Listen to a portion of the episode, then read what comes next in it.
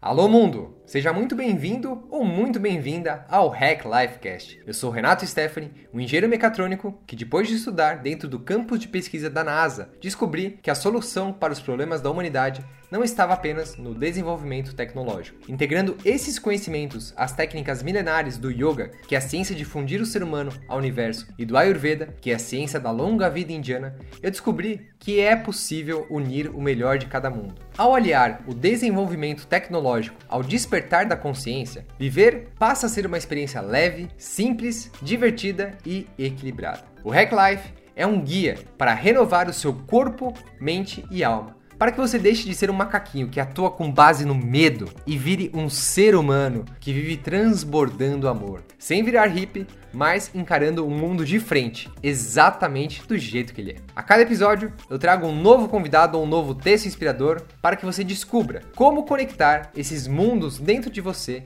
e com isso despertar a sua capacidade máxima criativa. E hoje é dia do Hack Life Cast, o nosso programa de entrevistas onde o meu trabalho é encontrar e ouvir os brasileiros mais brilhantes e únicos nas mais diversas áreas de atuação, para que você possa realizar o quão único e brilhante você também é, sem comparações. Ao ouvir as histórias de escritores, investidores, yogis, cientistas, atletas, comediantes, empreendedores, modelos, tatuadores, artistas, publicitários, DJs, pesquisadores e educadores, Ufa. Eu espero que você encontre o que você precisa para nutrir a sua jornada, reprogramar a sua mente, mexer o seu corpo e alimentar a sua alma. Então, vamos viajar? Meu querido amigo Samuel Menten é o dono da Box and Business. O Samuel ele é expert com mais de 14 anos de experiência no mercado fitness e o negócio dele ajuda você a crescer o seu box de CrossFit. E quando eu falo aqui box de CrossFit, entenda um espaço, né? Tipo uma academia para que você possa praticar a modalidade de CrossFit, tá bom? E apesar assim, eu, Renato, pessoalmente eu tenho pouquíssimo interesse em CrossFit, mas esse podcast serviu como se fosse um micro MBA para mim, de verdade. Tamanho aprendizado que eu tive sobre business, estratégia e marketing. O Samuel, ele foi um dos astronautas da turma 6 do método Hack Life do ano passado, e eu fiquei logo impressionado com as contribuições que ele dava nos nossos encontros online.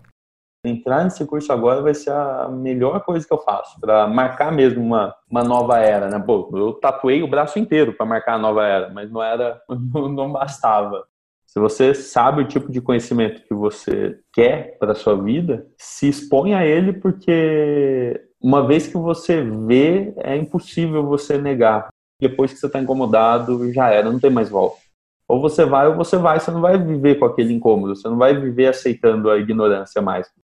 E nessa entrevista, eu vou te falar que não foi diferente. O Samuel é um cara coeso, calmo e incrivelmente didático. O conhecimento que ele extravasa sobre gestão e marketing vale para além de um box de crossfit. Né? Eu me senti assim mega energizado e inspirado a inclusive aplicar a metodologia que ele ensina no Box and Business no Hack Life. E ele tem um e-book gratuito fantástico no, que você pode acessar pelo Instagram dele, que é @samuelmenten, que eu vou deixar marcado aqui nas notas do episódio do blog do Hack Life. Que eu inclusive peguei o e-book dele gratuito e mandei para diversas pessoas conhecidas, como por exemplo o estúdio de yoga que eu pratico, que eu faço a massagem ayurvédica.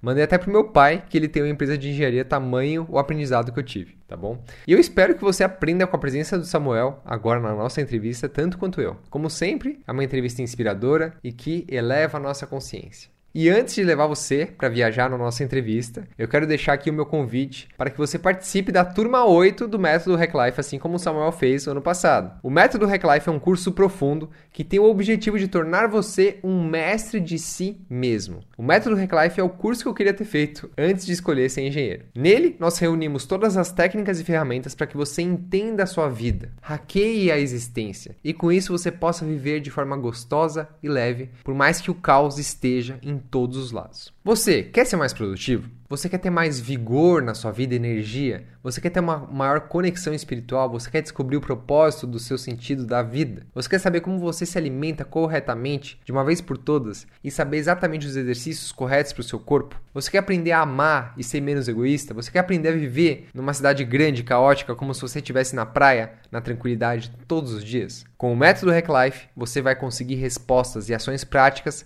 para que tudo isso aconteça. E essa mágica ela acontece por conta do nosso conteúdo, tá? São seis módulos completos a serem realizados em seis semanas e, claro, os nossos encontros presenciais online. São esses encontros que são o grande diferencial do nosso curso. Além deles serem semanais, as turmas são menores e todos têm a oportunidade de compartilhar a sua semana, as suas experiências, seus medos e aflições. As discussões seguem a necessidade do grupo, a conexão e cumplicidade que se formam ultrapassa a barreira física da distância e trazem a sincronia perfeita para a transformação. Eu vou te falar assim, o método Hack Life é um foguete. É para você realmente sair da superfície do seu mundinho pequeno e aprofundar na sua essência. E mesmo com a intensidade de um foguete, o ambiente acolhedor e livre de julgamentos permite que essa reprogramação em corpo, mente e alma aconteça de forma leve, simples divertida e equilibrada do jeito que a gente gosta. Na terça-feira que vem, no dia 16 de abril, nós faremos o lançamento oficial da turma 8 do Método Hack Life. E para você saber mais, para você garantir que vai receber o link de inscrição quando a gente fizer o lançamento, acesse hacklife.co/método. hacklife.co/método sem acento, então fica método. Ou envie uma mensagem pra gente no Instagram, no hacklife, que logo a gente manda uma mensagem para conversar contigo, beleza? E agora, sem mais delongas, Vamos viajar? Ignition sequence start. 5, 4, 3, 2, 1. Houston, we have a problem.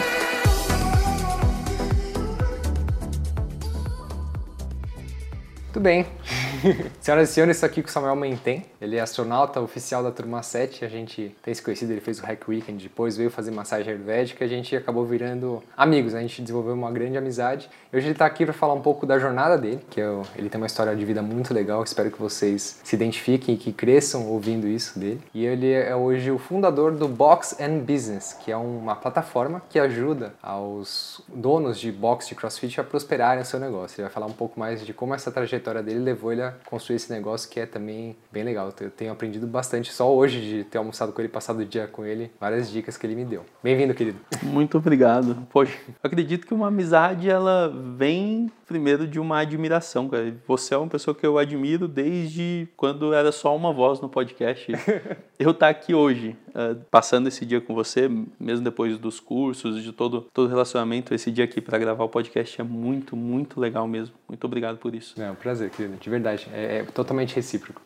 Massa. Me conta, Samuel, se fosse hoje o primeiro dia que a gente se conhecesse, como que você ia se apresentar para mim? Olha, essa pergunta por mais que eu tenha ouvido ela em todos os podcasts, cada pessoa responde, cada pessoa encontra um jeito muito legal de responder. Eu não trouxe uma resposta pronta, mas no momento agora, a melhor forma que eu me apresentaria, eu sou um cara que tem percebido cada vez mais a importância de buscar a consciência para atuar nesse mundo, né? Buscar como o que eu faço no meu dia a dia com as pessoas mais próximas ou mais distantes, como que eu faço pode impactar de uma forma positiva. E eu costumo dizer isso, às vezes para algumas pessoas pode pegar meio mal, mas costumo dizer isso até de uma forma um tanto egoísta, porque se eu entrego bem, eu, eu me sinto bem, eu vou viver o dia bem. Então, eu sou um cara que está na jornada do bem mesmo, tô, tô buscando sempre encarar as coisas de forma positiva e estar tá contribuindo para melhorar alguma coisa no meu dia e no dia de quem está por perto. E, e, quais elementos da sua vida você acha que te trouxeram para essa jornada hoje de você estar tá querendo trazer o bem? Sempre foi assim? Não, eu acho que eu, eu passei, eu passei por um, um lado muito sombrio em um, um período, mas, cara, eu sinto muito assim, sempre quando eu, principalmente eu tive os últimos dias agora, tive um tempo assim com a minha mãe, dois dias foi pouca coisa, mas é bom porque ela sempre me lembra, nas falas dela, me lembra de onde eu vim, na questão da, de como era a casa, qual foi a criação. Então, dentro da casa da minha mãe, do meu pai, tinha muita coisa sobre, muita literatura, muita mensagem boa para o mundo. Então, tinha, um, tinha uma pegada assim de como era a criação daqueles filhos, é, não era uma coisa cheia de regras, muito pelo contrário, era uma liberdade enorme enquanto criança. E era sempre assim, tipo, espero que você tenha seus próprios pensamentos. Eles tinham muito. Isso, na verdade, era até uma mensagem de um, de um quadro que ficava na sala de casa. E eu lembro que eu cresci lendo aquele quadro. Era em espanhol, mas dizia, né, que tinha uma criança, uma criança nua, assim, olhando para baixo, e um bebezinho, na verdade. E no quadro estava escrito: Podemos dar todo o nosso amor, mas não nossos pensamentos. Espero que ele tenha os seus próprios pensamentos. Que legal. E o massa é que eles tinham quatro filhos. Né? Eu sou, eu sou eu com mais três irmãos. E essa mensagem, não sei se intencional ou não, ela, ela fazia muito parte de como eles criavam a gente. Então, eles sempre foram muito muito dessa de, de, uma boa energia assim. Minha mãe principalmente ela sempre trouxe é, esse tipo de, de forma de pensar de conduzir as nossas crises enquanto criança né? Crise na escola depois crise na adolescência é, com relacionamentos ou até mesmo com briga entre irmãos coisa assim. Ela sempre teve uma ótima maneira de olhar para isso de conduzir de fazer a gente se sentir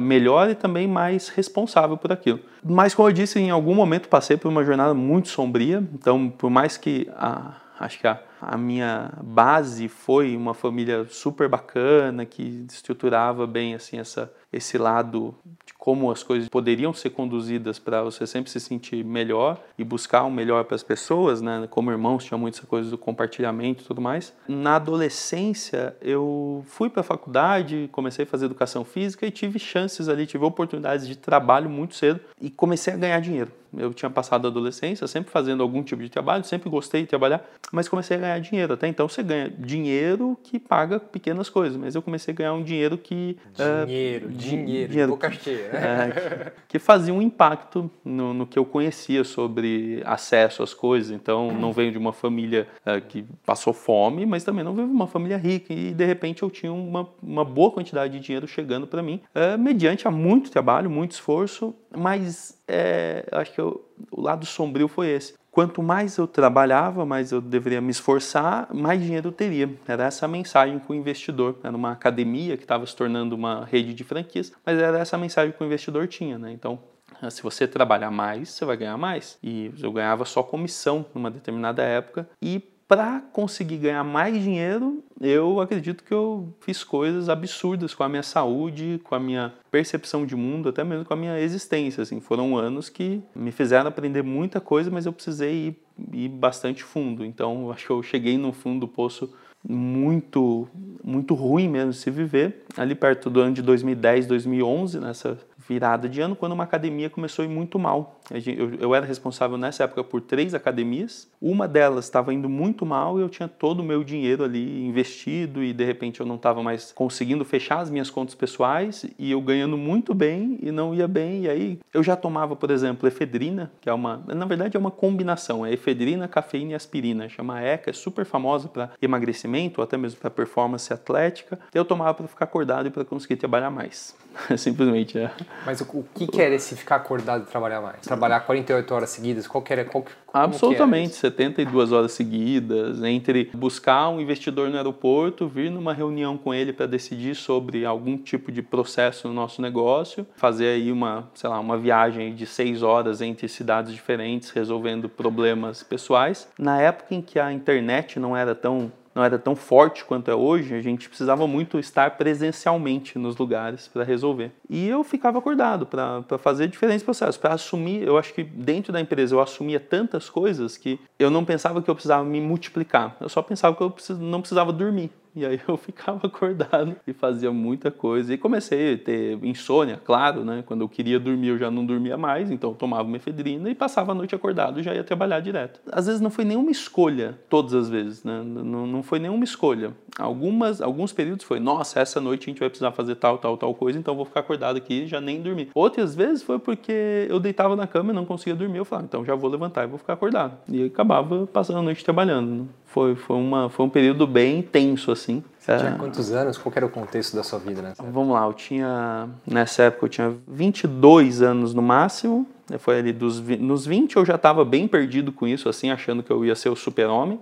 E até os 22 foi, as coisas foram se acumulando, né? Quando eu falo, ah, eu tive enxaqueca, insônia, tipo, muita ansiedade. Mano, não tinha controle nenhum sobre a minha saúde. Eu simplesmente estava no piloto automático achando que eu tinha que fazer tudo para ganhar mais dinheiro, para poder pagar coisas que eu não precisava, né? Então as coisas vão se acumulando, assim, elas vão se sobrepondo. Mas foi nessa época, assim, problema de saúde foram vários. Eu, eu chegava a deslocar no pescoço, na, na, parte da cabeça, assim, acima do pescoço, a gente tem a, a toda a cervical, e saindo da cabeça para a coluna, você conta cada vértebra por um número, né? Então tem a cervical primeira e a cervical segunda. Eu deslocava essa vértebra, ela simplesmente saía do lugar e me travava inteiro. Era tipo um torcicolo, só que com uma vértebra deslocada. Isso simplesmente por estresse, por tensão. Isso com, com 20 anos. E era absurdo, assim. Eu ia no fisioterapeuta e ele falava, cara, o que, que você está fazendo da sua vida? O que, que você está fazendo, né? Você não está dormindo, você não está assim. E até o próprio fisioterapeuta me ensinava que às vezes era mais uh, viável, já que eu não conseguia dormir, eu tentar dormir blocos de duas horas do que. Não dormir, do que Não, e do que querer me cobrar que eu durma à noite, sendo que eu já não estou conseguindo dormir. Então, já que você não está, pelo menos para e dorme períodos curtos para tentar reverter isso. Mas minha saúde foi bem para espaço. Eu acho que só não foi pior, Renato. Eu só não, não tive algum problema sério porque eu era novo. Então, quando a gente é novo, o nosso organismo ele, ele consegue combater qualquer problema assim com muito mais efetividade. Uma pessoa com 50, 60 anos que passa por isso, ela não aguenta. Foi, foi bem pesado. Em toda essa, essa catarse autodestrutiva, qual que foi o ponto de virada para você sair disso e falar, não, eu vou assumir as rédeas da minha vida, eu quero viver de uma, uma forma diferente. O que pareceu para você, para você hoje ser o cara que faz cursos como o Hack Life, por exemplo, que você se desenvolve, você tem a sua própria empresa que promove um estilo de vida de saúde, né? Qual que foi esse, essa, essa virada de chave para você? Olha, primeiro porque eu via que eu, eu cheguei num ponto onde eu não eu não conseguia entender que era necessário se sacrificar tanto para ter algum retorno no meio profissional. Né? Então era um sacrifício muito grande de saúde, de tempo, não fazia nada, só trabalhava para ter algum tipo de retorno. Eu falava, não, não é possível que é só assim que eu vou ter algum tipo de retorno. Mas uh, o segundo, assim, onde doeu mais ainda, foi numa série de enxaquecas que eu comecei a ter. Uh, eu posso estar enganado, mas eu conto, na minha cabeça, eu conto que eu tive 11 enxaquecas, e foi na décima primeira que eu decidi que eu não, nunca mais teria aquilo e de uma forma ou de outra, por uma decisão, por algo energético, eu nunca mais tive, mas foi a pior. Foi, foi uma enxaqueca onde, para quem já teve enxaqueca ou conhece alguém que teve enxaqueca, você não consegue lidar com luminosidade e tudo mais. Então eu estava dentro do carro, no trânsito, durante a semana, correndo para lá e para cá, e eu sentia que a dor de cabeça estava vindo, a hora que ela veio assim no final da tarde, com todos os problemas acumulados, eh, foi muito ruim, muito ruim. Eu precisei estacionar o carro, uma sensação horrível de enjoo com a, com a luz do dia, e eu vomitei na sarjeta. Eu estacionei o carro assim na guia, eu abri a porta, vomitei na sarjeta, entrei no carro né, para dentro assim, deitei o banco e falei: não é possível que, que para ter uma vida com mínimo de, de dinheiro ou de sucesso, seja lá o que sucesso for, é, eu precise passar por isso, não é possível. E nesse dia eu nunca mais tive enxaqueca e aí eu decidi que eu teria que estudar o que o que não estava fazendo eu chegar onde eu queria, entender melhor. Mas eu entendo uma jornada de autoconhecimento. Isso foi em 2011, e eu acho que ela nunca para. Eu, pelo menos eu entendi isso. Acho que ela nunca, nunca parou. Então eu li alguns livros, tipo Metanoia, que é mudança de modelo mental. Você vai entender como ter uma empresa mais humanizada. E passei por outras, outras buscas também. Assim, li também livros do Augusto Cury, que no momento fizeram muito bem para entender alguns processos da cabeça. Mas isso tudo lá em 2011, talvez a turma a turma 7 do Hack Life, a gente fez ela em 2018. Final de 2018. Então, muito provavelmente se tem alguém ouvindo que passa por algum momento da vida assim muito sombrio como esse, acha que vai ser uma, né, uma atitude que vai mudar tudo, pode ser uma atitude que muda tudo. Mas a busca, quando você entende que existe uma forma mais leve de viver, mais né, saudável, mais equilibrada, talvez, ela nunca para. Né? Acho que sempre que você puder ter, desde um, um, uma respiração que você tenha, no dia que você se lembra de, nossa, deixa eu respirar, deixa eu viver esse momento, pronto, você já está, a, sua jornada de autoconhecimento, ela está tá presente ali, ela está em movimento, ela está te desenvolvendo nessa, nessa espiral, né? Foi, foi nesse período que foi muito difícil, mas eu, eu sempre venho buscando, sempre venho, e o que me trouxe você, né? Muito provavelmente o, o, o Gustavo, o Gustavo Burger, ele veio, viu que eu, eu tinha essa, esses interesses, né, de, sei lá, de alimentação, de procurar respirar, fazer as coisas com presença, que destoava um pouco lá da nossa academia, talvez as coisas que eu falava, as coisas que eu, que eu passava ali, e ele falou, cara, você precisa conhecer esse cara aqui, isso nem sei que ano foi, talvez 2014, 2015, e, e foi muito legal ter, ter conhecido e a gente continua, então a conversa de hoje toda esse impacto de buscar autoconhecimento, expandir a consciência para que não é só aquilo que, sei lá, que as grandes empresas mostram para a gente que a gente pode viver, faz parte até hoje. É um desenrolar, né?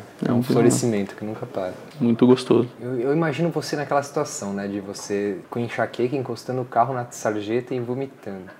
Como que foi a, o papo mental naquela hora? Quais eram os tipos de pensamento que apareciam em você? Eram dores no corpo? O que, que passava em você naquela, é, naquela hora? Olha, eu me recordo desse pensamento, sim, que não, é, não era possível que tinha que ser daquele jeito para chegar onde eu queria. Na vida, no, no, né, no, sucesso profissional, seja lá como for, eu assumi muitas coisas, né? Eu saí da casa da minha mãe com 20 anos, achando que eu já, já era um empresário, já poderia dar conta de mim. Então, existia esse, esse peso das coisas que eu declarei para o mundo, então eu precisava assumir aquilo. Existia um outro peso das coisas que eu, que eu acreditava que eu, o que eu estava fazendo era o, a verdade, era o correto, era o melhor caminho, mas o, o, papo mental, assim, na hora foi de basta mesmo. Foi, basta, foi, foi, de chega. Foi tipo, não dá mais. Uh, existia essa frase, né? Tipo, será que para alcançar o que eu quero, eu preciso passar por isso, né? Será que só existe isso para fazer? Como que as outras pessoas fazem? Mas, hum, de fato, ali, assim, o que eu processei foi, tipo, hum, isso não pode mais acontecer. Eu não tô mais disposto a passar por esse tipo de situação. Foi essa, foi uma conversa, um papo mental de muita decisão, assim, muito, um ímpeto muito de, tipo, chega mesmo, não, não vai mais. Assim não dá.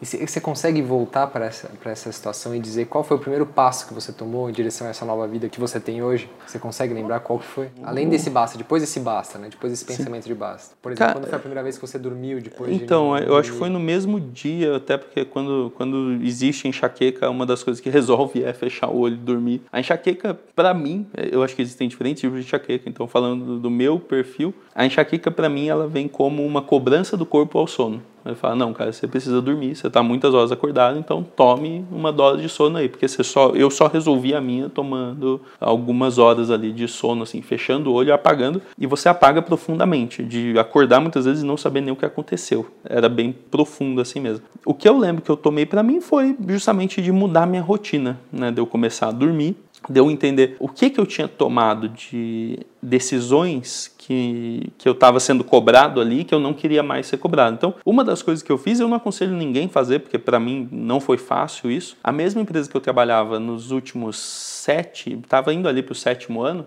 eu cheguei, eu era sócio e eu cheguei pedindo ali uma reconfiguração das coisas porque eu queria mais saúde e, consequentemente, eu queria um conforto financeiro melhor, porque eu só ganhava comissões, né? Eu só ganhava o percentual de resultado e eu falei, não, eu preciso de alguma coisa fixa porque eu não quero mais essa pressão de comissão. Até por ironia, né? Hoje eu tenho uma empresa, eu só ganho o resultado, então não era aquele problema, mas era aquilo que eu queria. Naquele momento era o que precisava. Naquele momento eu atribuí que aquilo precisava ser resolvido e o investidor majoritário ele disse não. Inclusive ele disse não com uma frase que, que me impactou bastante, que ele falou, Samuel, você é professor de educação física. Quantas horas um professor de educação física precisa trabalhar para você ganhar o que você está ganhando aqui? Alguém que você conhece ganha o que você ganha hoje? E nessa hora foi a hora que eu falei não pro dinheiro também. Então isso foi numa, num período ali de mais ou menos uns, uns 30 dias, entre eu ter essa enxaqueca, re, tentar retomar minha vida, né, ver onde eu deveria melhorar, ter muita coragem para chegar nessa reunião. E eu cheguei nessa reunião com, com, uma, com uma ideia assim: se a resposta for não, eu peço para sair. E sem eu, essa empresa não vai para frente.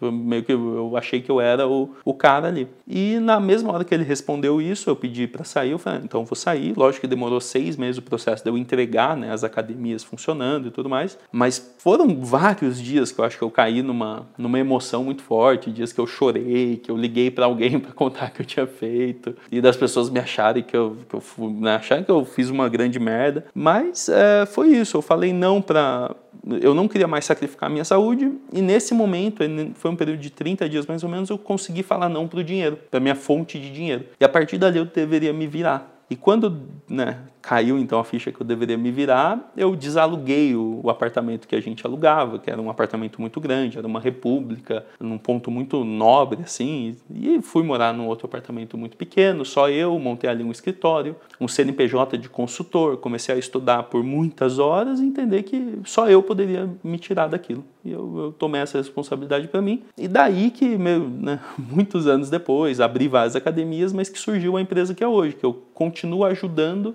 muitos proprietários que estão passando pelo mesmo problema que eu, especificamente com a academia, com uma academia que é a academia de CrossFit, que a gente chama de box. Mas eu tive uma jornada assim, eu, eu encontro hoje nos proprietários, né, nessas pessoas que, que são donos do seu negócio e não sabem como fazer o negócio acontecer, estão sofrendo às vezes por não conseguir fechar as contas, não conseguir fazer o negócio crescer, não conseguir delegar, às vezes estão com alto nível de estresse, dor de cabeça e estão meio perdidos. E eu acabei através de algumas conversas assim com amigos, eu falei, nossa, é a mesma coisa que eu passei lá tantos anos atrás. E, e é legal ver que eu, eu tenho algumas ferramentas que dá para ajudar, que foram as ferramentas que foram me, me, me dando suporte né, nessa, nessa escalada. E por que hoje você foca em CrossFit? Onde que o CrossFit entra na sua jornada?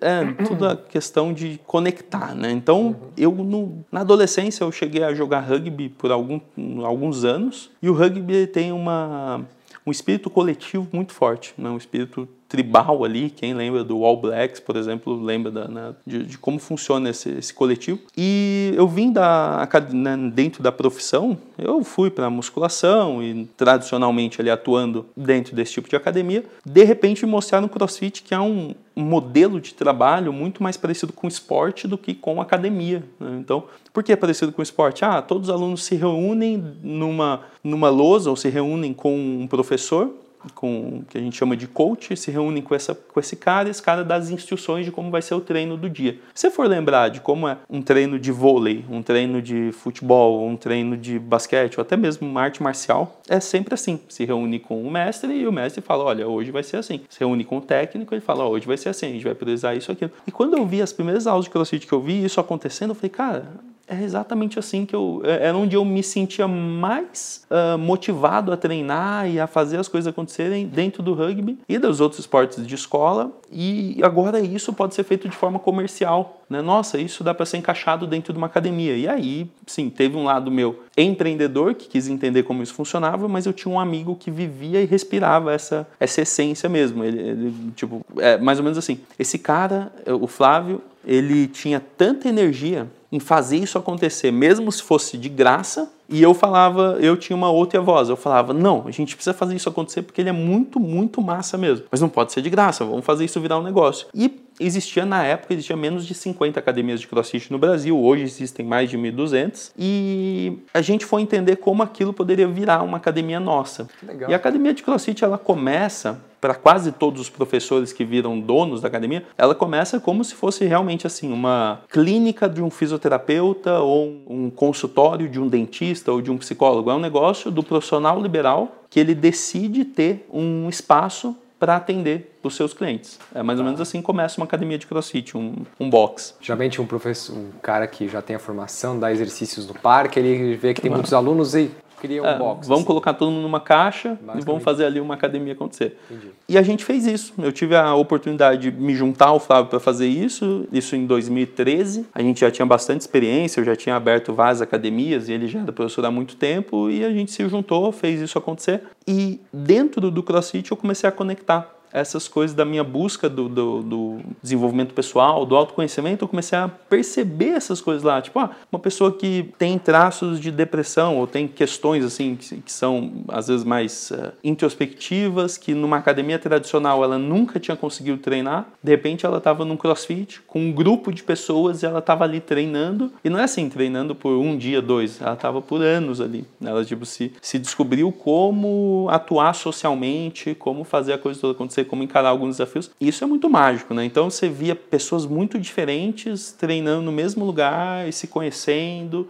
e uma camaradagem muito forte assim. E, e eu me sentia bem demais por fazer isso para elas e principalmente por eu poder viver disso, né? De repente, eu percebi que eu não precisava ter um negócio, né, no, no, caso lá do passado, uma rede de academias e, e trabalhar com importação e negociar academias de, de um, um, valor enorme assim. Simplesmente bastava eu fazer diferença na vida de poucas pessoas ali que a gente conseguiu consolidar um negócio muito bom, um, uma empresa que cresceu rápido, que trouxe para a gente ali um, a possibilidade de fazer na, na cidade, era São Carlos, interior de São Paulo, a possibilidade de fazer naquela cidade um, uma certa forma assim de referência, né? A gente se tornou referência ali, construiu o nosso próprio prédio, que era além de um sonho, né? Você fala, pô, tipo, o cara, professor de educação física, eh, consegue montar uma academia de repente compra um terreno e constrói um prédio enorme em cima de um crossfit, que na época que a gente começou, todos os amigos falavam que ia ser uma modinha e que ia passar e que a gente estava viajando. Então, sei lá, acho que é uma, é uma junção de coisas, né? Eu estava numa busca e eu queria provar para mim mesmo que eu tinha aprendido a fazer como uma empresa funcionava e que eu poderia ser empresário sem sacrificar minha saúde. E o CrossFit trazia a saúde, o coletivo,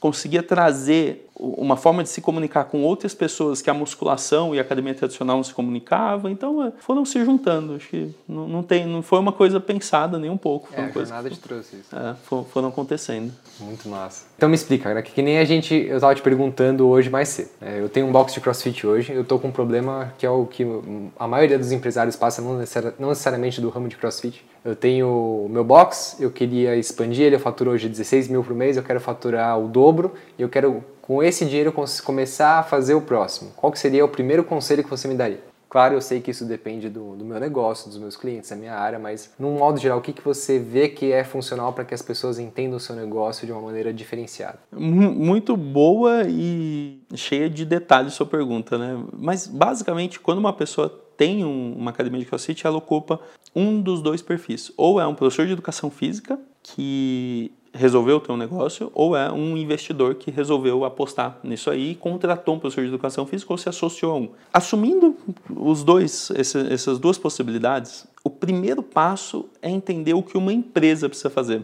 Não sei da onde que isso surge, mas quando o cara tem uma academia, ele acha que tudo vai ser intuitivo. Ele acha que ah, não, é só fazer, é só pagar as contas, é só ter mais alunos aqui, é só fazer funcionar ali, é prestar um bom, um bom serviço, né, uma boa aula e beleza. Inclusive, dois dos, dos principais comportamentos que existem são o seguinte: se é o investidor, ele quer pôr tudo na infraestrutura. Então, todo o dinheiro que ele tem, ou todo o recurso da empresa, ele quer melhorar os equipamentos, a parte de, sei lá, recepção, quer pôr uma televisão, quer pôr uma máquina de café, tudo sobre infraestrutura. Se é o profissional, ele quer investir todo o dinheiro, todo o recurso da empresa em certificações. Então fica essa busca louca por ter o melhor produto de todos, né? o melhor serviço. E esquece de pensar como empresa. Uma empresa, ela depende, claro, de um produto de qualidade, mas a empresa ela depende também de outras áreas e se você pensa em crescer o seu negócio, as outras áreas são processo de marketing e de vendas. Você precisa, claro, ah, entender como faz um básico de gestão financeira? Sim, mas isso, isso pode ser intuitivo. O que não é intuitivo é o processo de marketing e vendas. Por que não é intuitivo?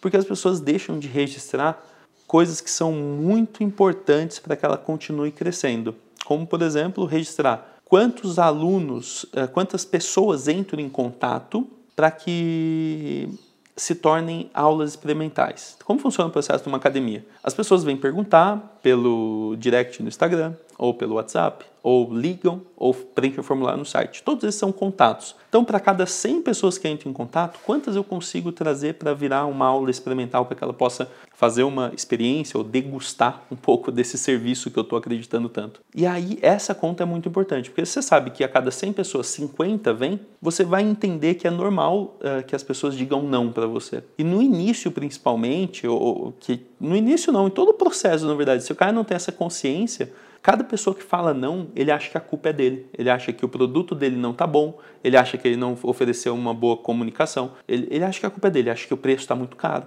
Então você tem que entender primeiro que uma parte das pessoas vão falar não, ok. Então eu preciso de 100 pessoas, 50 vão vir conhecer. Só que das 50 que vêm conhecer, aí é mais dolorido ainda. Por quê? Das 50 que vêm conhecer, nem todas fazem a inscrição, por quê? Ou não é o perfil delas, elas acharam a música muito alta, elas acharam que não vão dar conta, elas vão ter várias questões internas ali que para elas é para elas, pode ser também uma limitação, às vezes financeira, elas acharam muito caro perto do que elas pensavam que ah, e tá tudo bem. O negócio é, para cada 50 pessoas que vêm fazer aula experimental, quantas fecham uma matrícula que seja de um primeiro mês? E por falta de ter essa conta, essa conta de conversões, né? então eu preciso de 100 para 50 virem conhecer, e eu preciso de 50 conhecendo, para ficar mais fácil a matemática aqui, para 25 fazerem uh, a inscrição.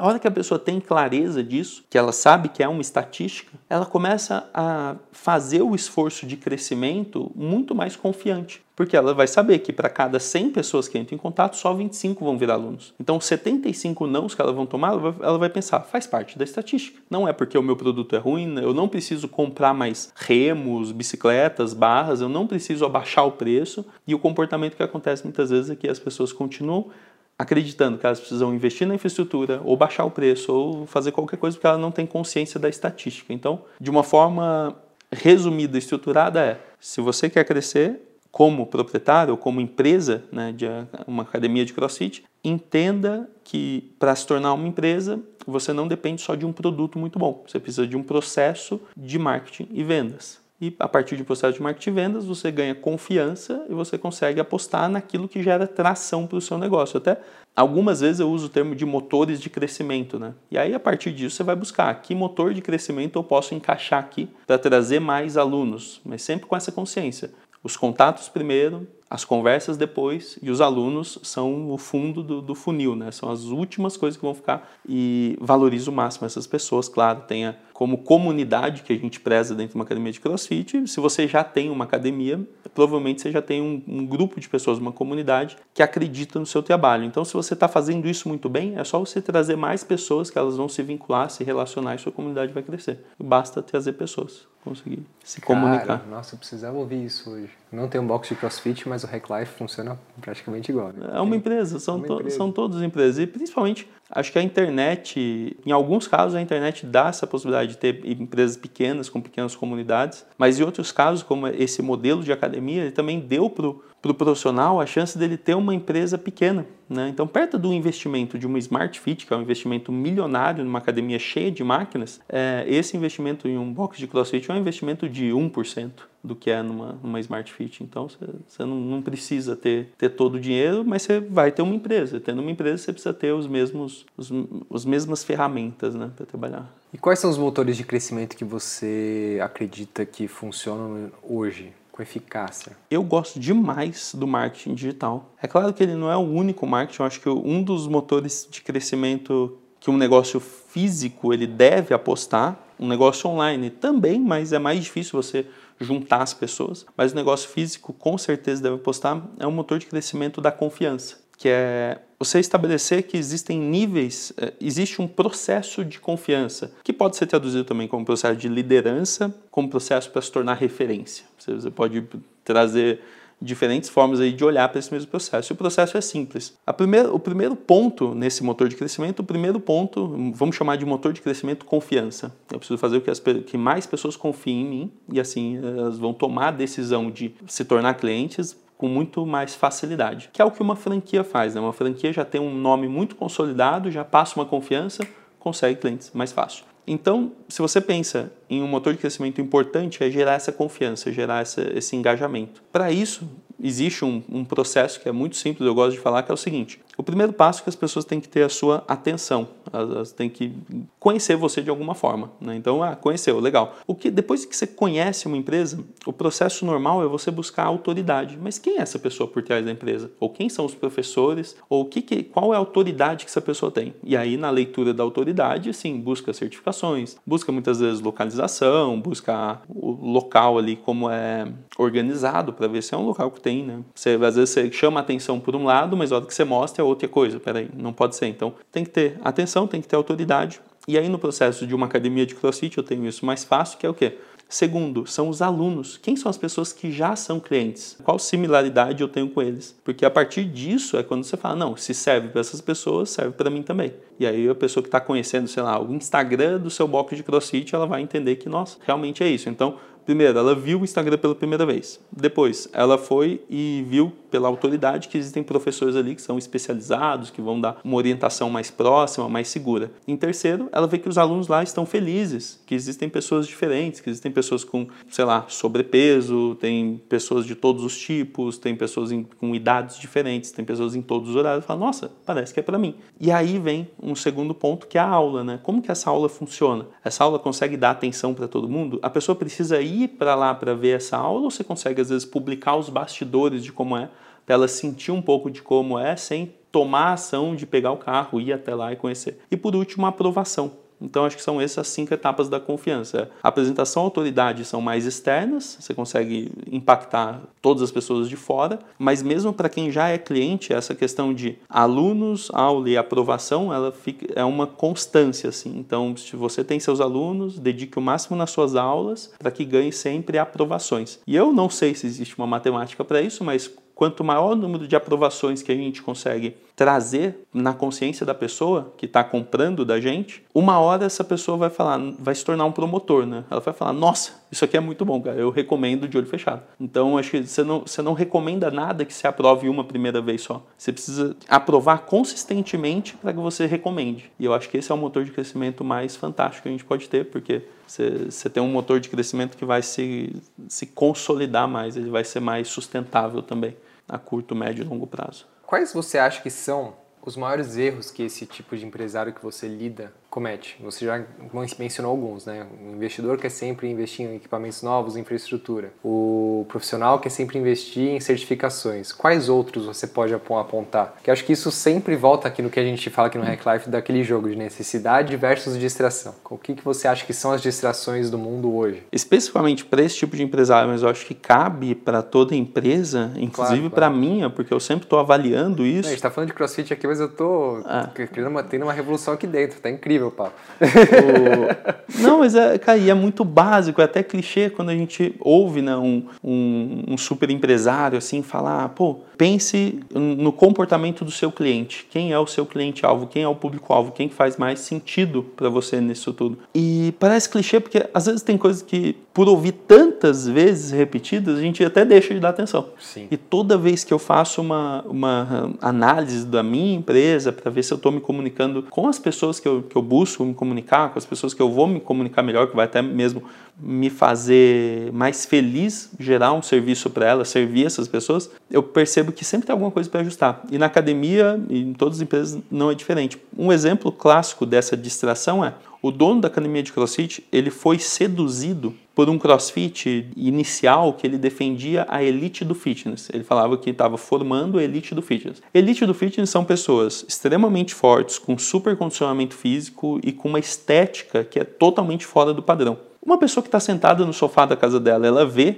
essa foto da, da super estética assim, ela fala: Isso não é para mim, está louco. Ou... Que é o que a maioria das academias fazem, né? nos banners, aquilo intimida. Né? Perfeito. E essa para mim é a principal distração do negócio, porque você está se comunicando com um público que não é real, ou vou dizer assim, com um público que quase não existe. Então é aquela questão que é o seguinte: quando você põe esse tipo de comunicação, de muito, de, de, por exemplo, ah, vou pôr lá um movimento pesadão, ou vou pôr o aluno lá se pendurando nas argolas e fazendo coisas super complexas, ou vou tirar foto da galera toda sarada, assim, é, com um percentual de gordura super baixo, sei lá, muitas das vezes as pessoas podem até estar tá com algum tipo, sei lá, são, estão desidratadas ali para tirar alguma foto, né, para fazer algum tipo de campanha fotográfica. E você fala o seguinte, pô, vou publicar isso e vai ser super legal e as pessoas querem isso, elas vão querer fazer um negócio pesado, complexo e ficar sarado.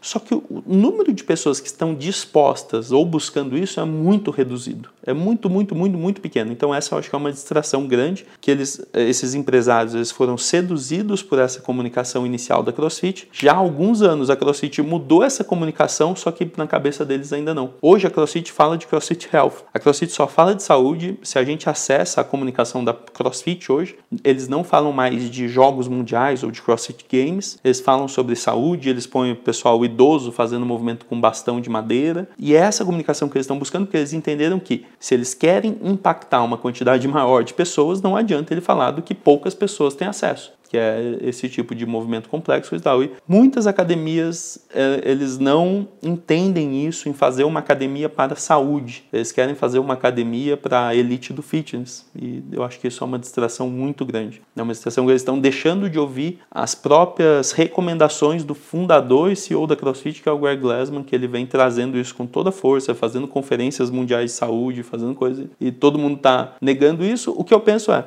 uma hora ou outra as academias que estão buscando buscando mais saúde, é, até mesmo as academias antigas que já seguiram isso, que estão mais ligadas nas raízes da CrossFit, elas vão mostrar que o, o negócio ele fica muito mais prazeroso com esse outro público, que não está buscando competição, que não está buscando esse tipo de movimento. Então acho que é uma distração grande, é se comunicar com um público que não é o público que vai fazer o seu negócio crescer. Porque, de novo, entra aquela velha curva do marketing que se aplica para tudo na vida. Né? Tem os early adopters, que são uma, uma faixa pequeniníssima né, do, de qualquer movimento que se inicie. Uhum. Vai ser o cara que vai estar tá lá na, na, fila da Apple para comprar o primeiro iPhone, né? Vai, vai, passar madrugada e tudo mais. Aí vem o mainstream e depois os late adopters, né? Que é só quando o mainstream adota que os caras adotam. Então faz sentido para isso, né? Para o CrossFit se aparecer, tornar-se uma marca, faz sentido que eles buscassem esses early adopters, né? Que é essa pequena faixa dos elite athletes, uhum. né? Os atletas de elite, para só depois então entrar no mainstream e depois os late adopters, para que o CrossFit seja uma nova academia básica, uma coisa que todo mundo conhece. Perfeito. Né? É isso mesmo, mas eu ainda acho que é uma, é uma distração grande porque eles não conseguem se comunicar com todos os membros, né? ou com sejam os membros alunos finais ou sejam os membros afiliados, que são as academias que são filiadas à marca CrossFit. E por não conseguirem, tem muita academia que fica nas suas redes sociais ou na sua comunicação assim, priorizando essa, esses atletas de elite e eu tenho certeza que um sedentário chega lá com sobrepeso, ele, ele olha aquilo e fala, pelo amor, isso, isso não é para mim? deixa, eu, deixa eu procurar um outro negócio aqui. Com certeza.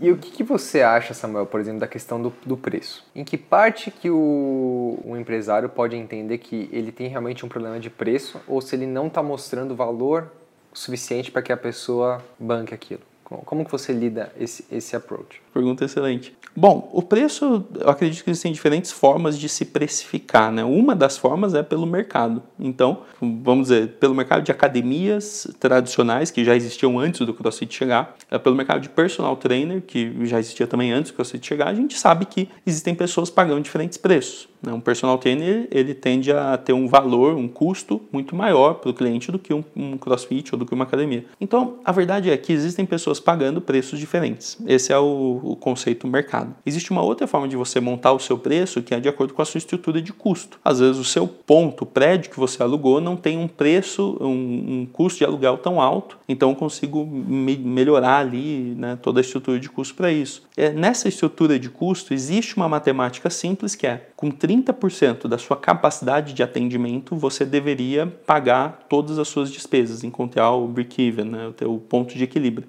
Então, essa é uma ótima dica para quem tem qualquer empresa, é saiba quanto que é o mínimo de atendimento que você precisa para pagar suas despesas e o que dá, a partir dali começa a ser o seu retorno e tudo mais. Bom, em cima disso, como que você vai saber se o seu preço está acima ou abaixo, ou você está deixando dinheiro na mesa, como está isso? Necessariamente você precisa entender do mercado e do, do seu negócio. Como seria uma precificação externa, ah, quanto que as pessoas estão cobrando e pagando por aí, uma precificação interna. Se uh, dentro da sua precificação interna cabe você ter um ticket médio menor, legal, comece a praticar um ticket médio menor, é uma opção. Não existe nada de certo ou errado, assim, tipo, ah, não, tem que cobrar caro, não existe essa mensagem no CrossFit. O problema do CrossFit em relação ao preço, quando o aluno compara, é o seguinte: Uh, as academias, no geral, uma mensalidade de academia tende a ser um pouco menor do que uma mensalidade de crossfit. Aí quando o aluno vê o crossfit, ele fala, nossa, mas é uma academia e por que custa tão caro? O ponto é o seguinte, numa academia, numa sala com um monte de máquinas,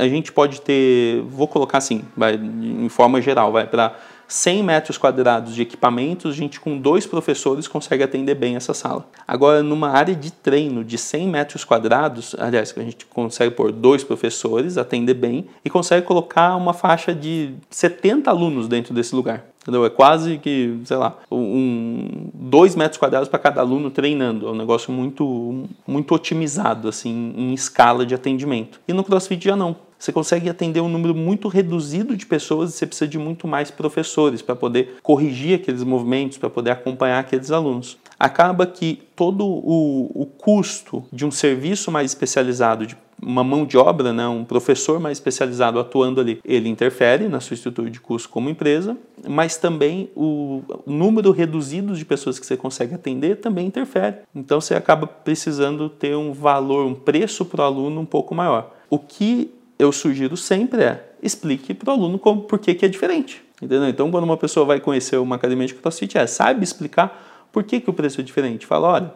Você já fez algum tipo de personal trainer? Não. Então essa pessoa nunca pagou mais caro do que aquilo. Então, tipo, ah, você já fez academia, arte marcial, alguma coisa? Já? Então, é o seguinte, aqui funciona mais ou menos assim, a aula toda é conduzida com os professores, as turmas são reduzidas, não é que nem uma academia, que isso aqui vai ficar cheio de gente. Então existe um certo controle, por isso a mensalidade tende a ser um pouco maior do que uma academia. Assim, você já não assusta a pessoa, você mostra para ela, né, dá, uma razão para qual aquele preço é o que é. Tudo tem base na empatia né, e na, na transparência, de você entender o, como que o seu mundo está se comunicando com aquele mundo novo que está chegando até o seu, o seu, negócio. É, por mais que hoje minha empresa seja online, eu acho que o, o atendimento um a um, a pessoa está podendo ali conversar com você, ele te dá essa possibilidade. E se ele te dá essa possibilidade de você dar toda a razão para a coisa acontecer ali, você precisa explicar. Perguntando sempre para entender de qual, qual é o universo que essa pessoa compreende hoje, para você poder encaixar o seu universo, a sua proposta, né? literalmente isso, encaixar a sua proposta para ter uma melhor conexão com aquilo. E aí, uma dica final para uma empresa desse tamanho, né, uma academia de CrossFit com 100 alunos, ela já tende a, a ter rompido uma barreira muito boa. É, dependendo, claro, do tamanho da academia, pode ser 200, pode ser 300, mas é um número muito limitado de pessoas que vai atender. E não, não existe nenhuma nenhuma justificativa para você não dar o melhor em cada conversa, porque é um número muito pequeno de pessoas.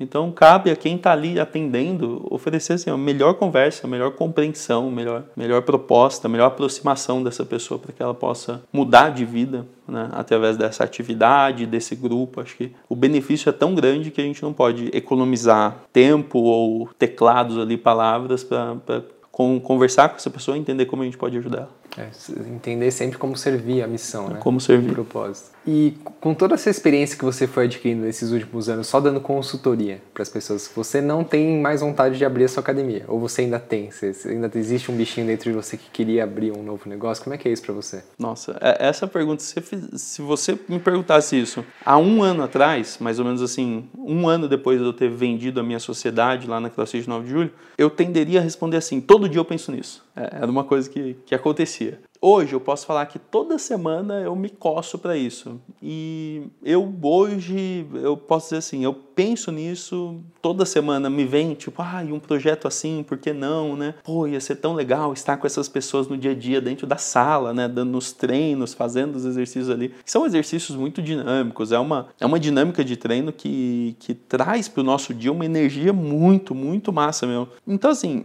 eu tenho vontade, mas eu posso dizer que eu não vou tão cedo. Talvez eu me veja talvez como um, no futuro assim, uns uns 20, 30 anos como um mestre Miyagi dos exercícios ainda. Eu acho que eu nunca, nunca vou abandonar essa, essa experiência de poder ensinar alguém a se mexer melhor, né? Fazer e se mexer junto. Acho que o movimento ele faz parte do, do nossa natureza e o sedentarismo, o homem moderno tem abandonado isso de uma forma muito radical. Por mais que fale, ah, não, mas as academias estão cheias, mas os movimentos das academias tradicionais não são movimentos que trazem uma funcionalidade muito grande. Eles ajudam, claro, melhor do que não fazer nada, mas um agachamento, sabe, saber rolar no chão, saber se mexer assim, acho super importante. E eu, eu nunca vou conceber a visão de Samuel no, no futuro, coisa e tal, abandonar a atividade claro, física. Claro. Uh, isso não. E estar com as pessoas passando isso faz parte do que eu quero. Agora, ter academias como negócio não é o momento mesmo. Assim, eu, pre eu prefiro hoje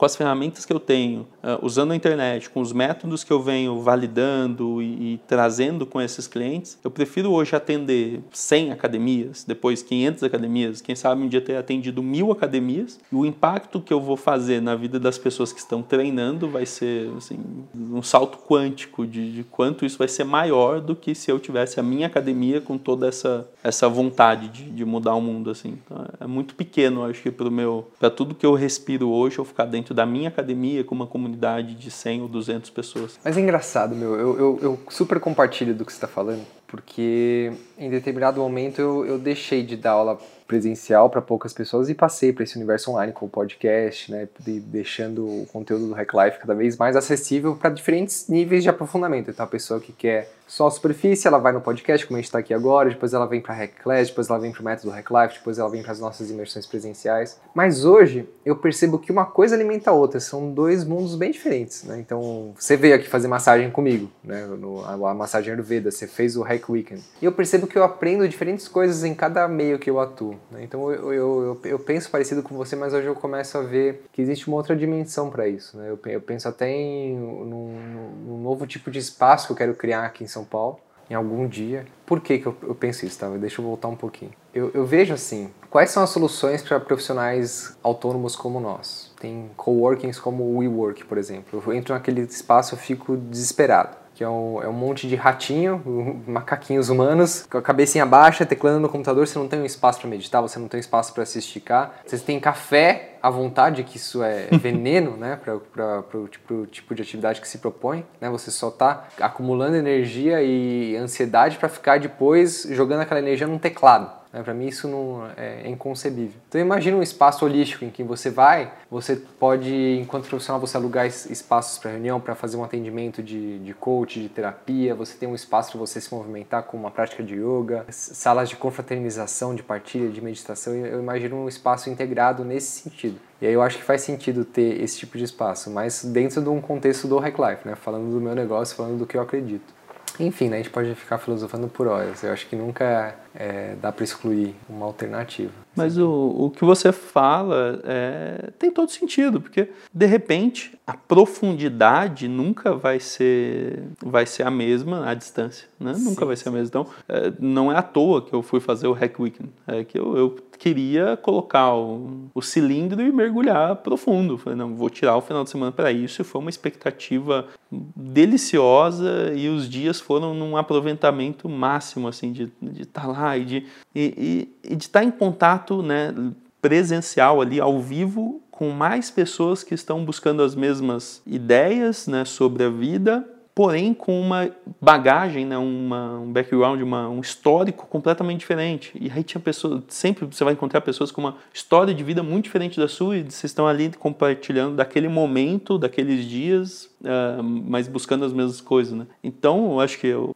o impacto do, de estar presencialmente com as pessoas conta muito. São só camadas diferentes, mas acho que tudo, tudo, tudo vale. Eu, no meu caso, ter uma, uma academia, nesse momento não, mas como eu disse, por que não um mestre Miyagi daqui 30 anos né, claro, né, do, claro. do CrossFit? E aí eu vou, tá, vou, vou ser capaz de impactar a vida de poucas pessoas ali, mas acho que uma coisa não neutraliza a outra. Com Longe disso, só, só complemento.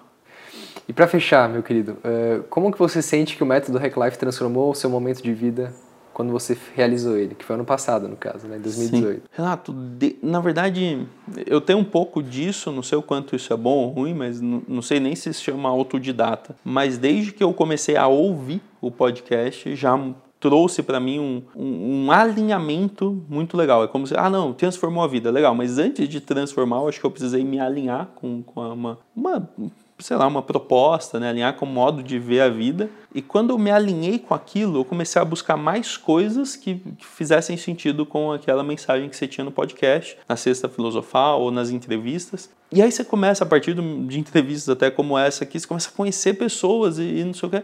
Então a transformação ela, ela começa nesse alinhamento, mas depois que eu, quando eu decidi fazer o método mesmo, eu estava num momento da minha vida muito importante. Né? Eu estava num, num momento da minha vida que eu, eu estava me desfazendo literalmente de 100% de todos os meus pertences. Eu sempre, com essa questão, essa busca pelo dinheiro, eu sempre quis comprar muitas coisas, sejam roupas, objetos e tranqueiras que você acaba nem usando. E eu estava doando tudo aquilo. Doei muitas coisas para né, eletrodomésticos para familiares, coisas e tal, mas eu, eu me desfiz de tudo, até livros, tudo para viver com uma mochila. E por coincidência ou não, né, apareceu ali a, o seu convite para entrar na turma 7 e eu entrei na turma 7 com essa energia, com uma energia de uma nova vida. Caramba, que legal. Então, é, e aí eu, eu fui viver como nômade assim, em algumas cidades, né, eu morei por alguns lugares carregando isso, mas eu, nossa, lembrei de uma coisa muito interessante. A intenção que eu entrei no método Red Life foi o seguinte, então eu falei, pô, eu já acompanhava a Sexta, a Sexta Filosofal, o Hack Life Cast, todas as entrevistas, e eu entrei na, na no, nesse método, entrei no, pro curso, né? Falei, pô, vou fazer isso pelo seguinte. Eu pensei assim, eu posso investir em qualquer curso sobre marketing, sobre negócio, sobre startup, eu, cara, eu posso. Se, se você tiver dinheiro na conta, você vai lá e investe no curso. Eu falei, mas nenhum curso vai conseguir me dar a base para eu me virar em qualquer lugar do mundo todos os dias da semana. A única coisa que vai me, me proporcionar isso é eu ter o meu autoconhecimento, eu, eu saber mais sobre mim. A partir do momento que eu souber mais sobre mim e entender como, de uma forma ou de outra, hackear isso, eu consigo me dar bem em qualquer lugar, sobre qualquer situação, seja por uma necessidade de resiliência ou seja por um dia precisar dormir duas horas e acordar, sei lá, para pegar um voo, para entrar numa viagem, ou até mesmo para um passeio. Eu falei, cara, essa é a melhor coisa que eu posso fazer. De, de verdade, foi esse o meu, meu, minha intenção. Foi tipo, o melhor investimento que eu vou fazer nesse momento da minha vida é entender mais sobre mim. E olha, eu já vinha de seis, seis anos ali buscando autoconhecimento, lendo livro, fazendo coisas assim, uh, menores. E foi essa a intenção. E eu posso dizer que eu, eh, eu encontrei todos os dias, não importa a viagem que eu esteja, eu tô ligado à minha rotina, não importa a situação que eu, que eu esteja, sempre volta a minha busca pela presença, fazendo algumas respirações assim para trazer a minha presença. Eu não sou um guru que fica meditando, que consegue atingir tipo um estado de consciência máxima assim. Longe disso, eu sou o cara mais normal e mais impulsivo que eu conheço assim. Eu, eu, eu faço umas coisas assim muito muito no hard work mesmo, de ir trabalhar por muitas horas, mas eu, eu consigo hoje trazer para minha vida umas coisas que, que eu não conseguia antes, do tipo é, saber que é importante demais eu dormir cedo, porque quando eu acordo cedo eu vou estar muito melhor. Coisas que eu aprendi, como ciclo circadiano e coisa e tal, eu carrego hoje todos os dias. Então acho que a, a ferramenta é essa. Fez eu entender melhor do, do Samuel, como Samuel pode atuar no dia a dia para continuar na minha jornada como empresário, mas também na minha jornada no mundo como pessoa, né? Continuar podendo viver melhor, podendo estar aproveitando melhor os dias. Como a gente sempre fala, né? Aliando o desenvolvimento tecnológico com o despertar da consciência. Sim. Passado e presente, para passado e futuro para estar tá aqui no presente mesmo. Estar tá no presente, cara, isso é muito bom. Isso é muito bom. Então acho que a melhor transformação foi essa, foi eu saber né, a, a consciência de saber que a melhor coisa que eu poderia fazer para minha vida era entender melhor sobre mim, porque todos os outros desafios poderiam ser mais facilmente resolvidos se eu, se eu me hackeasse primeiro. Ó, já foi quase mais de uma hora de podcast. Passa rápido. É muita, é muita conversa boa. É muito bom. Boa. E para finalizar, é, se você queria saber assim, o que está mais presente na sua vida hoje, algum livro, algum seriado, podcast, algum questionamento, o que, que, que, que o Samuel está passando ultimamente, que você gostaria de compartilhar? Cara, eu, eu, eu estou presente para um livro que eu já li duas, quase três vezes, a terceira eu passei por ele, porque está muito ligado com o, os meus desafios hoje, que são sobre crescer equipe, né? sobre liderar, trazer pessoas para trabalhar junto, sejam freelancers ou, ou pessoas do time, assim, e essa liderança. E é muito legal porque a liderança não é só com as pessoas que vão trabalhar dentro da empresa, a liderança acontece até com clientes, né? de você saber como liderar um processo, e a liderança servidora é a que eu mais gosto, assim, eu aprendi lá naquele livro O Monge Executivo, e é um livro que o nome já me trouxe tanta, uh, tanto preconceito, assim, né? Nome meio estranho. Sim, sim. Nunca dei nenhum, nunca dei nenhuma, nenhum valor para ele, até que eu li a primeira vez lá nesse processo aí de 2011. Uh, ah, li de novo, pouco tempo depois, e recentemente eu passei assim, a folhar ele melhor, né? a relembrar algumas passagens, porque faz muito bem a gente lembrar de como é esse processo de liderança através do, de servir, né? Entender sempre que a gente está a serviço de alguém, então você está sempre buscando entregar mais para aquela pessoa do que você está querendo receber. E a partir disso o mundo entra numa, num fluxo muito bom que as coisas acontecem. Acho que é isso que eu estou mais presente hoje, pelo meu desafio e por ser um livro que eu, que eu acredito que fez muita diferença, assim, que eu recomendo nesse. Cara, interessantíssimo. Olha como a gente está alinhado nisso. Eu, eu, peguei esse livro, estava pensando em reler ele hoje, que é um livro que também me, me impactou muito ano passado e eu estou mais ou menos no mesmo desafio que você. Estava até compartilhando um pouquinho com você no almoço, né? Como, como a gente conseguir trazer as pessoas, né, para olhar para o mundo como a gente olha e de uma forma de uma forma bastante humilde também é, permitir que elas mostrem como elas percebem o mundo para que a gente também possa olhar daquele jeito e fazer disso a empresa e disso a, a marca que vai ficar, né? É, isso um motorzinho da abundância. Perfeito. E onde o pessoal pode encontrar mais sobre você, conversar com você, pedir uma dica?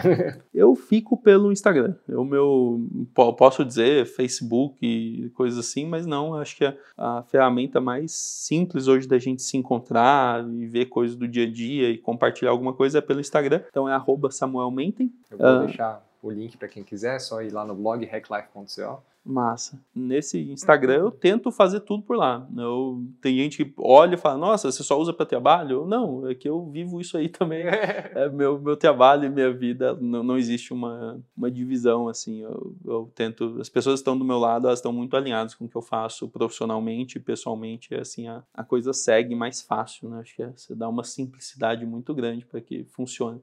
Então, é meu Instagram tá lá, ele é pessoal, profissional, vai ver coisas sobre CrossFit, sobre negócios, sobre minha vida, vai estar tá tudo por lá. Pode me chamar, eu também tendo a, a responder todo mundo. Às vezes vou, vou, demorar um dia ali, porque eu acabo não ficando com o celular na mão o dia inteiro para poder ser mais produtivo e mais presente, né? Então, mas eu sempre respondo. Fechado, meu querido. Muito obrigado por estar aqui, foi um prazer. Valeu, irmão. Agradeço. Conte comigo. Muito, um prazer estar aqui com você, participando disso. Seguimos viajando.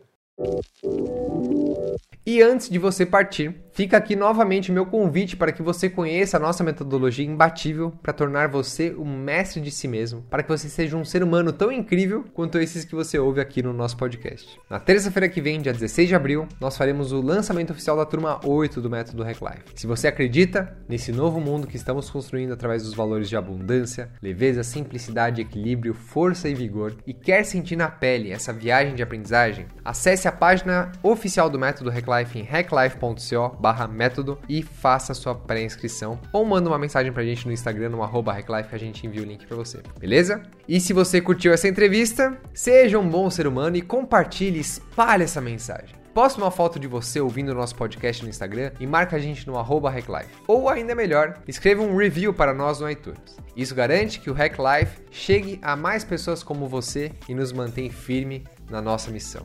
Beleza? Muito bem? Seguimos viajando com atitude, entrega e amor.